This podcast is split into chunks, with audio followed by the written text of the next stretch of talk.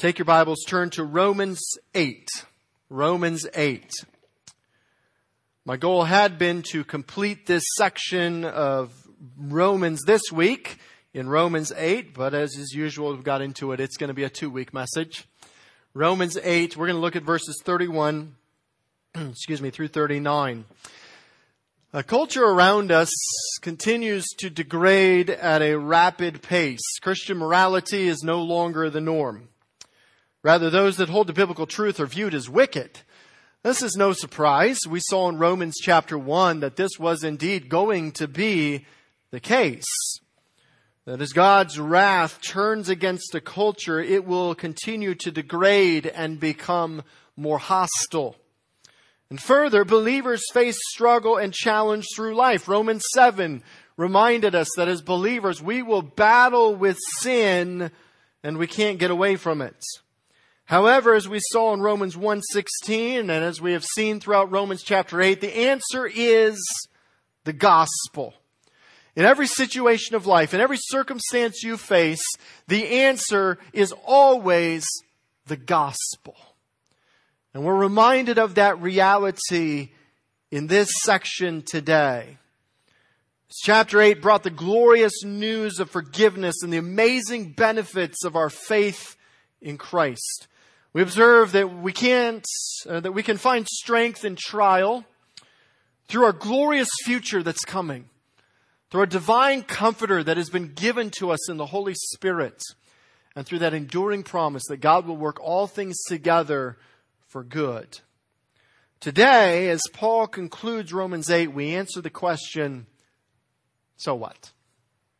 Well, it's nice in theory, it's nice to think about, but how does this really affect me? How should it really affect me? I mean, we still struggle. Life is still hard. So how should we respond? Romans 8, the end of the chapter, gives us the answer to this question. Let's look at verses 31 through 39. Paul writes, "What then shall we say to these things? If God is for us, who can be against us? He who did not spare his own son, but gave him up for us all, how will he not also with him graciously give us all things? Who shall bring a charge against God's elect? It's God who justifies. Who is to condemn? Christ Jesus is the one who died, more than that, who was raised, who's at the right hand of God, who indeed is interceding for us. Who shall separate us from the love of Christ? Shall tribulation, or distress, or persecution, or famine, or nakedness, or danger, or sword? As it is written, for your sake we are being killed all the day long. We are regarded as sheep to be slaughtered. No, in all these things we are more than conquerors through him who loved us.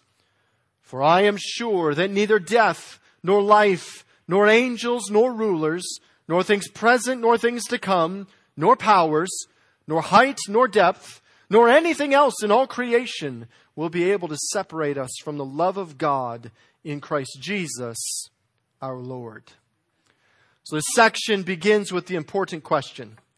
What then shall we say to these things? That word then is the idea of therefore. Because of all of this, so what?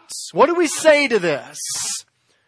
And these things that he's talking about doesn't just stop with what he's talked about in verses 28 through 30 or even in chapter 8, but really is a segue leading from all that's been said so far into the rest of the book. He's giving us the so what of the first half of Romans, of the book of Romans. The response to this, so what shall we say to this, comes in the form of five questions. Paul responds with five rhetorical questions to help us think rightly about everything we have seen so far. The reality of the gospel, that everybody is totally depraved, Romans 1 through 3. That the Christ came to die for us and to redeem us and to grant us life, verses chapters 4, 5, and 6, but yet we still struggle with sin, chapter 7, and there are amazing benefits to the gospel, chapter 8. And these questions help us work through the everyday ramifications of the gospel in the middle of our struggle. As we look at these questions and their answers, if you allow them to seep into your life, they will change it. They will change your outlook on everything you face. So, as we look at this, let's look at the first question. It's found in verse 31. He says, what shall we say then to these things? Question number one. If God is for us, who can be against us? If God is on our side, who can be successful opposing us? This is an important question to ask today. If Paul had simply asked, who is against us? Well, that answer is quite long, right? As we think even today about who is against us, we could certainly answer it a lot of different ways. The unbelieving, persecuting world is opposed to us. Indwelling sin is a powerful adversary. Death is still an enemy, defeated but still here. We see that as we stand for truth, people don't really appreciate that. Christian morality has moved away in our culture. However, he doesn't ask who is against us. He asks, if God is for us, then who can stand against us? When God is on our side, these things have no chance at victory. Obviously, one man says, Paul does not mean that nobody will in fact oppose us, as Paul knows from his own experience. He alludes to this in verse 35. Opposition to believers is both varied and intense. What Paul is suggesting by this rhetorical question is that nobody and no thing can ultimately harm or stand in the way of the one who God is for. The reality is all the powers of hell may set themselves against you, but if God is on your side, they can never prevail. God's faithful love endures through and surmounts all trials and struggles and obstacles in life. As you face the challenges of life today, and they may seem insurmountable, and sometimes the struggles you face seem pointless, God's purposes will prevail. He will work everything for good. God on our side guarantees victory. God on our side guarantees that in the end, all things will work for good. In the end, we will look back on even the most ambiguous parts of our life, and we'll see the incredible work of God on our behalf. The church father Chrysostom put it this way. Yet those that be against us, so far are they from thwarting us at all, that even without their will, they will become to us the causes of crowns and procurers of countless blessings, and that God's wisdom turns off their plots unto our salvation and glory. See how really no one is against us. They try, they struggle, they battle against the believers. The culture fights Christian morality, and yet it always returns. God always wins. This harkens back to Isaiah chapter 40. As Isaiah is looking at the culture around him, Israel is about to enter into captivity because of their wickedness. The rulers have turned away from God. The religious leaders are deceptive and conniving and hate God. And here's Isaiah's response. In Isaiah 40, verse 22, he says, it is he who sits above the circle of the earth, and its inhabitants are like grasshoppers, who stretches out the heavens like a curtain and spreads them like a tent to dwell in, who brings princes to nothing and makes the rulers of the earth as emptiness. Scarcely are they planted, scarcely sown, scarcely has their stem taken root in the earth, when he blows on them and they wither, and the tempest carries them off like stubble. It says this world, they struggle, But God controls even the rulers of the world. He says there's nothing. They think they're taking root, and God blows, and they fade away. He says in verse 25, "To whom then will you compare me, that I should be like him, says the Holy One. Lift up your eyes on high and see who created these. He who brings out their host by number, calling them all by name, by the greatness of his might. And because he is strong in power, not one is missing. Why do you say, O Jacob, and speak, O Israel, my way is hidden from the Lord, and my right is disregarded by my God? Have you not known? Have you not heard? The Lord is the everlasting God, the creators of the ends of the earth. He does not grow faint or grow weary. His understanding is unsearchable." God reminds Isaiah, as you are looking at the culture around you and you see the national rulers failing miserably, as you see the religious leaders turning away from God, who is the one in control? Look around you. Who created all of this? Who sustains it by the word of his power? And he asks, have you not known? Of course you have. Have you not seen? Yes, you have. The Lord is the everlasting God. He is the creator of the ends of the earth. He doesn't grow weary or faint. He doesn't forget you. You might feel like you can't make it to tomorrow, but God has already determined tomorrow. So in the middle of your struggle, remember your God.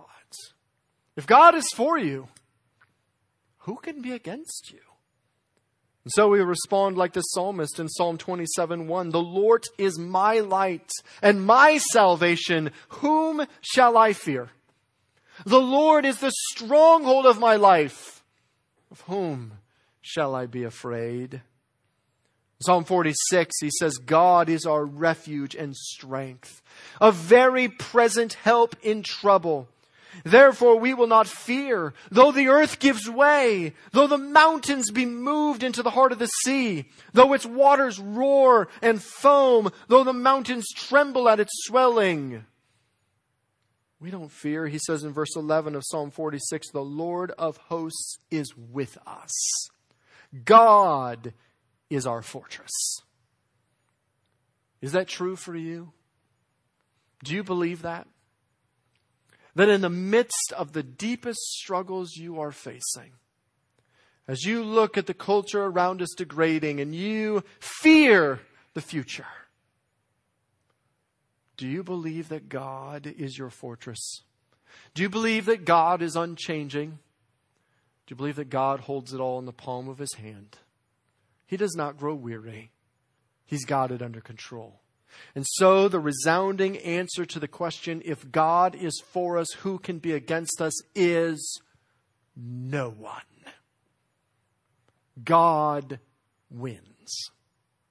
God controls. So what do we say to the gospel in our life? We say, God, take my life. I trust you completely, because if God is for me, no one can stand against me. There is a movement in the church today that would say we must alter our message in order for the world to accept us. We must adapt to the times and adjust to all that is going on, lest the world hates you. We see the response even of pagans against the justices that appear to have ruled against Roe v. Wade. And we fear.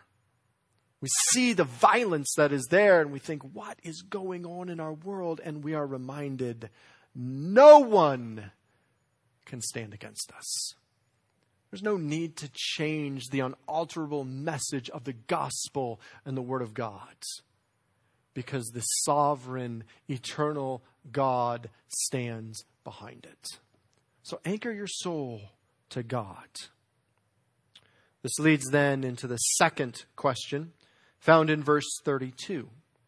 "He who did not spare his own son, but gave him up for us all, how will he not also with him graciously give us all things? The question is, how will God not graciously bless us? Here's the crux of this question. God already did the hardest and greatest thing. Don't you think he can handle the easier and lesser thing? God gave his son. He who did not spare his own son, but gave him up for us all. Now, interestingly, there's a word that for some reason, I honestly don't quite understand, is missing from most translations. It's the word indeed. If God, who indeed did not spare his own son, it's a magnifier, an intensifier. God did this for you. The phrase points back to, it actually quotes Genesis 22. Genesis 22 is a fascinating chapter. Abraham and Sarah have finally been given a son that had been promised to them. The son Isaac. He's grown. He's now a teenager. And God's promise appears that it is going to be fulfilled to Abraham. And then God comes to Abraham and says, you need to take your son, your only son Isaac, and you need to sacrifice him on the altar to me. And you place yourself in Abraham's shoes. The son that he has longed for 9 decades, was finally granted to him. And now God wants him back. And what does Abraham do? He trusts God. Hebrews 11 informs us that he believed that God would bring him back from the dead. And so he takes Isaac and they go up to the mountain. And along the way, Isaac says, Dad, we forgot something. He says, what do you mean, Dad? We have the wood. We have the fire. God, Dad, we forgot the sacrifice. By the time they get to the top of the mountain, the temple, what would ultimately become the Temple Mount there in Jerusalem, Isaac understands, I'm the sacrifice. Isaac is a picture of Christ willingly allows himself to be bound and placed on the altar. Abraham is a picture of God the Father, lays him on there and raises the knife. And at that moment, God intervenes. He says in verse 22, by myself I have sworn, declares the Lord, because you have done this and have not withheld your only son, I know you trust me. And here he points back to that picture. Just as Abraham would not withhold his son from God, so God has not withheld his son from you, but sacrificed him on the cross to redeem you from your depravity. The immeasurable greatness of God's love is seen in the infinite nature of his sacrifice on our behalf. The greatest sacrifice that could be made, his own son. And so the cross is the guarantee of the continuing and unfailing generosity of God. We think of John 3:16. For God so loved the world that he gave his only son, that whoever believes in him should not perish but have eternal life. This was God's eternal plan to demonstrate his love for you. Isaiah 53:10 tells us it was the will of the Lord to crush him. But if God has already done that, sacrificed his son for your sin to redeem you, don't you think that we can be confident that God will bless his people? It's not as though he did that and said, no, wait a minute. I mean, that situation, that's too much. Dealing with all of your sin and your rebellion and all the issues that come with it. I mean, that was something, but that thing you face now, that's a step too far. Paul says, He who did not spare his own son, but willingly and freely gave him for you, how will he not also with him graciously give us all things? Give out of grace to those who don't deserve it. Continue to pour out this grace, and he will freely give you all things. One man says, since he has done the greatest thing imaginable, sacrificing his son to death for their sake, then it surely follows that the Father in his grace will grant them everything along with his son. What's he talking about? Well, first, he's speaking about our citizenship in heaven. Part of these all things is this fact that you are granted everything in Christ through your citizenship in heaven. Philippians 3:20 and 21 tells us, our citizenship is in heaven, and from it we await a Savior, the Lord Jesus Christ, who will transform our lowly body to be like his glorious body, and by the power that enables him even to subject himself to all things. As he writes to the Philippians, Philippi at that time in which Paul wrote that letter was a Roman colony. That meant that every citizen of Philippi was also a Roman citizen. An amazing privilege. But the implications of asserting our citizenship in heaven is that we are a colony of heavenly citizens here on earth. We're not of this world. The song states, this world is not my home. I'm just passing through. We are citizens of another realm. And as citizens of heaven, we gain all the blessings and benefits of heaven. It means this broken body, it's going to be fixed. He's going to give us a glorious body. This sin-stained world is going to be redeemed and corrected. And we get a part of it. All of that is ours. But that should result in a very definite action. He says, we await our Savior to come. We long for him to come, and we live as if it would be today. And we focus on that world, not on this one. We see as well that this results in God's generous grace on us. Ephesians chapter 1, verses 7 through 12. In him we have redemption through his blood, the forgiveness of our trespasses, according to the riches of his grace. We have redemption. We don't have sin anymore. While we struggle with it daily, we no longer are condemned by it. We can say no to it, and one day it will be gone forever. And he has given us the riches of his grace, verse 8, which he lavished on us in all wisdom and insight, making known to us the mystery of his will according to his purpose, which he set forth in Christ as a plan for the fullness of time, to unite all things in him, things in heaven and things on earth. In him we have obtained an inheritance, having been predestined according to the purpose of him who works all things according to the counsel of his will, so that we who were the first to hope in Christ might be to the praise of his glory. Here in Ephesians 1, we see God's generosity to those who believe. It took the wealth of God's grace to redeem sinners. The cost of sin was the supreme sacrifice of God's Son, Jesus Christ. And yet, he lavishes this grace on us. He doesn't hold back. He's not skimpy with it. It's not like when you tell your kids, you need to share that candy bar with your sibling. And they go, okay. They break off the most minuscule part they can. Here you go. God doesn't do that to us. He backs up the dump truck of his grace and he unloads all of it on you.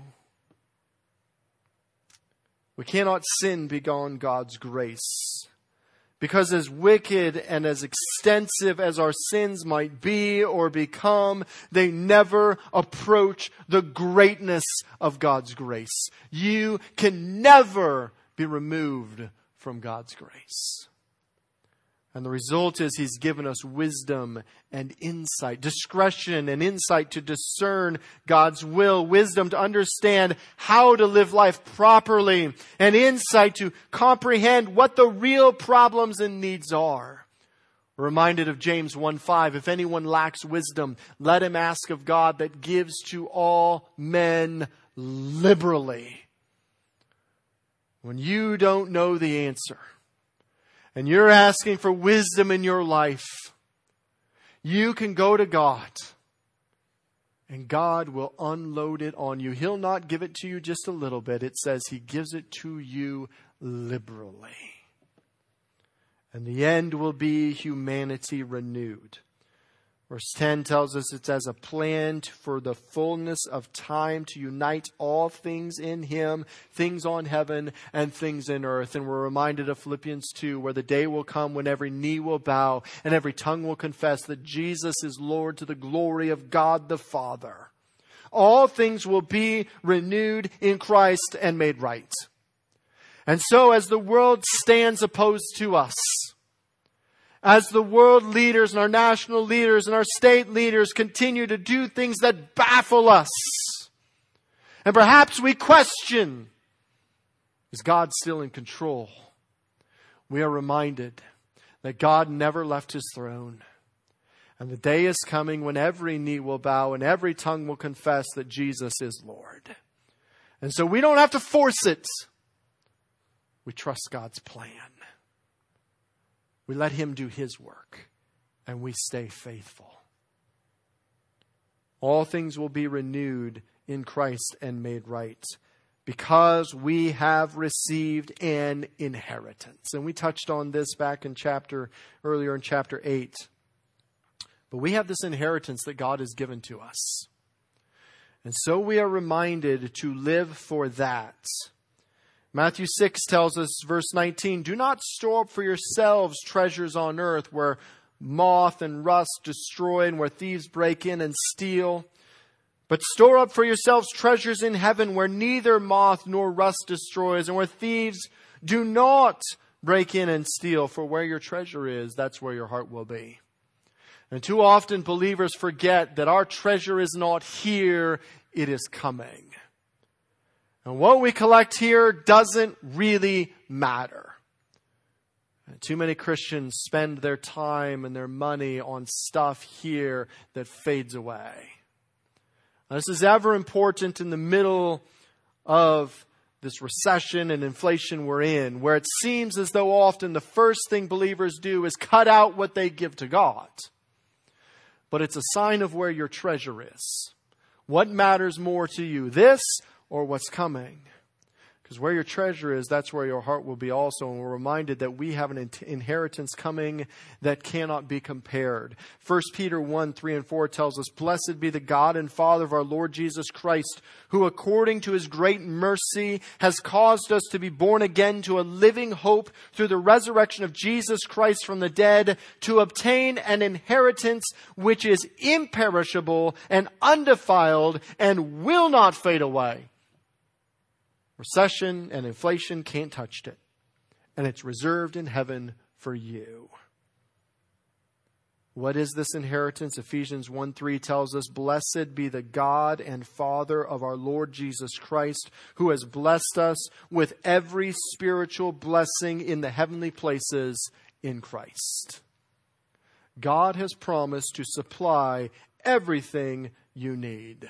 Peace, love, grace, wisdom, eternal life, joy, victory, strength, guidance, power, mercy, forgiveness, righteousness, truth, fellowship with God, spiritual discernment, heaven, eternal riches, glory. They all belong to you. But too often we lose sight of God. And so in Matthew chapter 6, He goes on to say, why are you worried about the future? Christ asks, why are you worried about what's coming? And as He's sitting there on the mountain with the grass and the flowers and the birds, He points to these things. He tells the crowd gathered there, look around you at the flowers. Aren't they beautiful? If God clothes the flowers with beauty, don't you think he'll clothe you? He'll take care of those needs. Look at the birds that are flying around. They don't work, and yet God feeds them. Don't you think God will supply for your needs? And he concludes in verse 31, therefore, don't be anxious saying, what shall we eat? Or what shall we drink? Or what shall we wear? For the Gentiles seek after all these things, and your heavenly Father knows you need them. But seek first the kingdom of God and his righteousness, and all these things will be added to you. In other words, we're to remember who we are. Don't act like unbelievers. As the prices continue to go up, and as we need our money to go farther, it is easy to begin to act like unbelievers. It's easy to begin to worry. It's easy to begin to take away from God. But we're reminded, don't act like unbelievers. It says, don't be anxious saying, what will we eat or what will we drink or what will we wear? That's what the Gentiles do. It's what the unbelievers do. Don't act like that. Those who sit and worry about the future and those who sit and worry about their circumstances, they're acting like people who don't know God. Jesus states that worry is a characterization of unbelievers. Worry is thoughtless and an affront to God who knows the needs of his people. And even worse, it is essentially pagan, because pagans run after these things, not God's kingdom and righteousness. John MacArthur says, those who have no hope in God naturally put their hope and expectations in things they can now enjoy. They have nothing to live for but the present. And their materialism is perfectly consistent with their religion. J.C. Ryle said, let the heathen, if he will, be anxious. He knows nothing of a Father in heaven, but let the Christian who has a clearer light and knowledge give proof of it by his faith and contentment. We should not act as though we don't have God.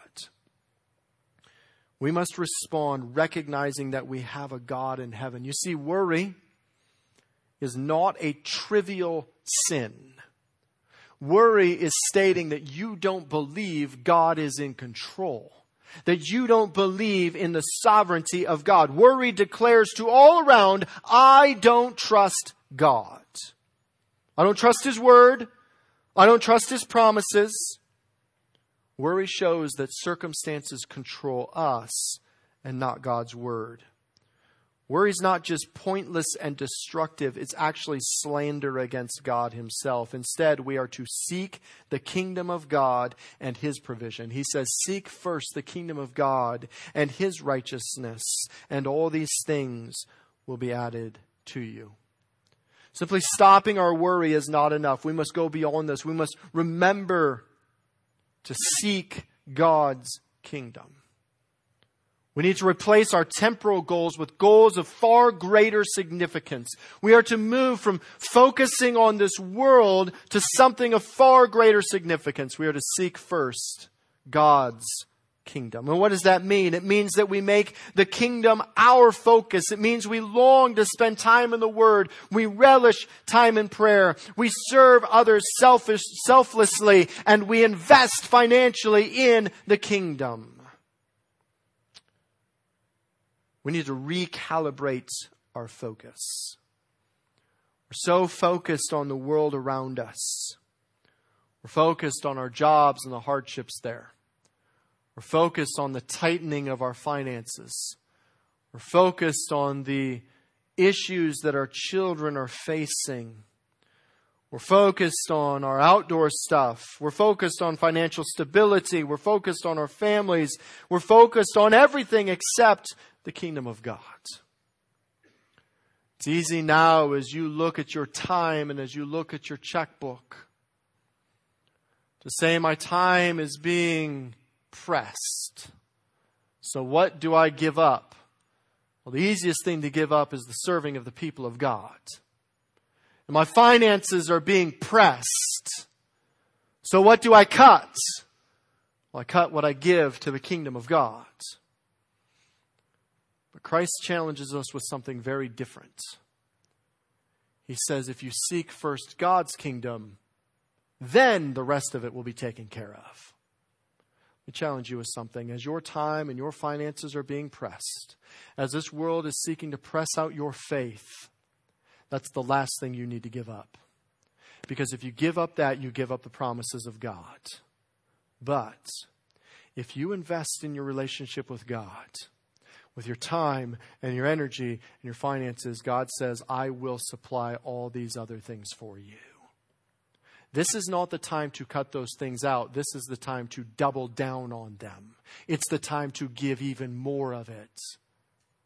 Demonstrate the goodness of God, because we are reminded, if God did not spare his son, how will he not freely give you all things?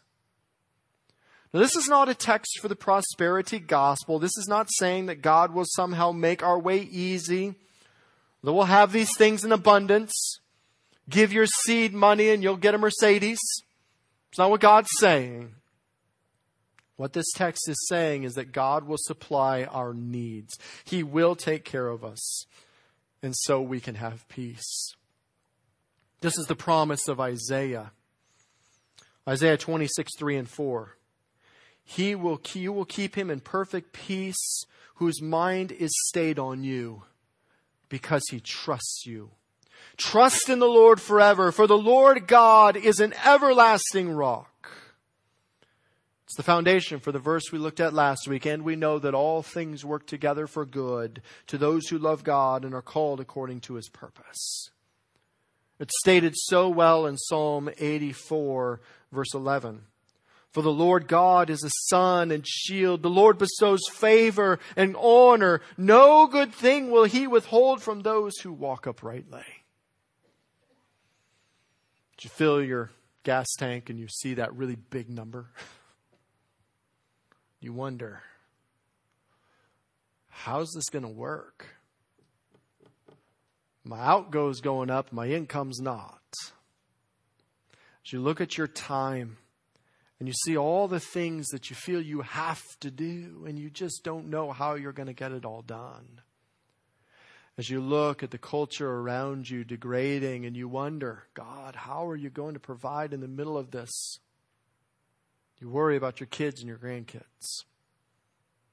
The question is this: if God did not spare his own son, but freely gave him for us all, how will he not with him give us graciously of all things? And the answer to that question is that he will, and he has graciously given us all things. God will and has graciously blessed us. But we have to be humble enough and trusting enough to see it. If you're like me, you have plan A, B, C, D, E, F, and G. But often God loves to wipe those off the board, so that, like Paul, we will learn that his strength is sufficient for us. His grace is enough. So we can glory in our infirmities, that the power of God will rest upon us. Now is not the time to step away from God. Now is not the time to tighten up on God. No, in the middle of all of this, now is the time to rest and trust in God, to demonstrate our faithfulness to God and to give graciously. But you have to believe it. So I challenge you to test God. Put him to the test. Go all in and see what happens. Because God didn't spare his son. He gave him for us. It's not like he's going to now say what you're doing is too hard. You know, making your dollar stretch a little farther, that's too much for me. I mean, giving my son for your sin, that I can do. But handling world economy, that's awful hard. Lord sits on his throne and he laughs. He's got it. So will you trust him? So I said, this is going to be a 2-week thing as we work through these 5 questions. And so we're going to stop here today. Let me give you a few so what's to work with. They're not going to be on your screen, so I'll try to repeat them for you. The first so what is this: rest in God's sovereignty. Rest in God's sovereignty. If God is for us, who can be against us? No one. So rest in that. It's easy to look at the influences of the world around us and the world powers and to rub our hands in worry. But you don't need to. If God's for us, who can be against us? Rest in His sovereignty. But secondly, trust in His grace. If God didn't spare His Son, how will He not graciously give us all you need? And the answer is He will. So trust in His grace. But that trust doesn't mean a passive action. It is an active action. Give to God sacrificially. This is the test today, in our culture today. Not out of the excess. Here's what I have left. Here's what I can give to God. But first, here's what I will give, and I'm going to trust Him to make the rest work out. Put Him to the test. My wife and I have seen Him do this over and over and over. As we have said, God, I don't know how this is going to work. We need 2 + 2 = 22. So we're going to give and trust. And every time He has shown Himself faithful. So trust in Him. Trust in Him with your time. Trust in His grace with your actions. And finally, don't live like a pagan, live like a Christian. Don't be anxious. Pagans are anxious. Christians seek first God's kingdom. So don't live like a pagan, live like a Christian, and seek God's kingdom first. That's the answer of the gospel. See, what's the answer to inflation? The gospel. What's the answer to the political struggle we're facing? The gospel. What's the answer to the physical struggle you are facing? It's the gospel. The answer is always the gospel, because when you see God and all He has done, you can rest in His sovereign care. Your view of God will determine your view of life.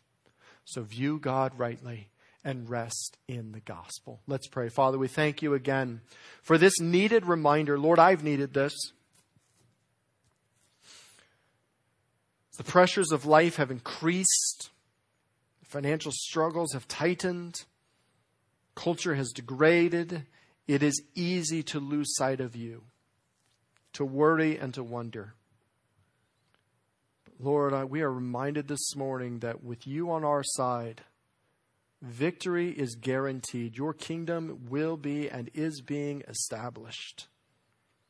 That You graciously give us all things. You have promised that if we seek first Your kingdom, everything we need will be provided for us. So Lord, help us to claim, to trust, and to obey that promise. Help us to demonstrate to a lost and dying world around us that we are different in the way that we live, that the gospel will be clear, that people might ask a reason for the hope that is in us. We love You. In Jesus' name, amen.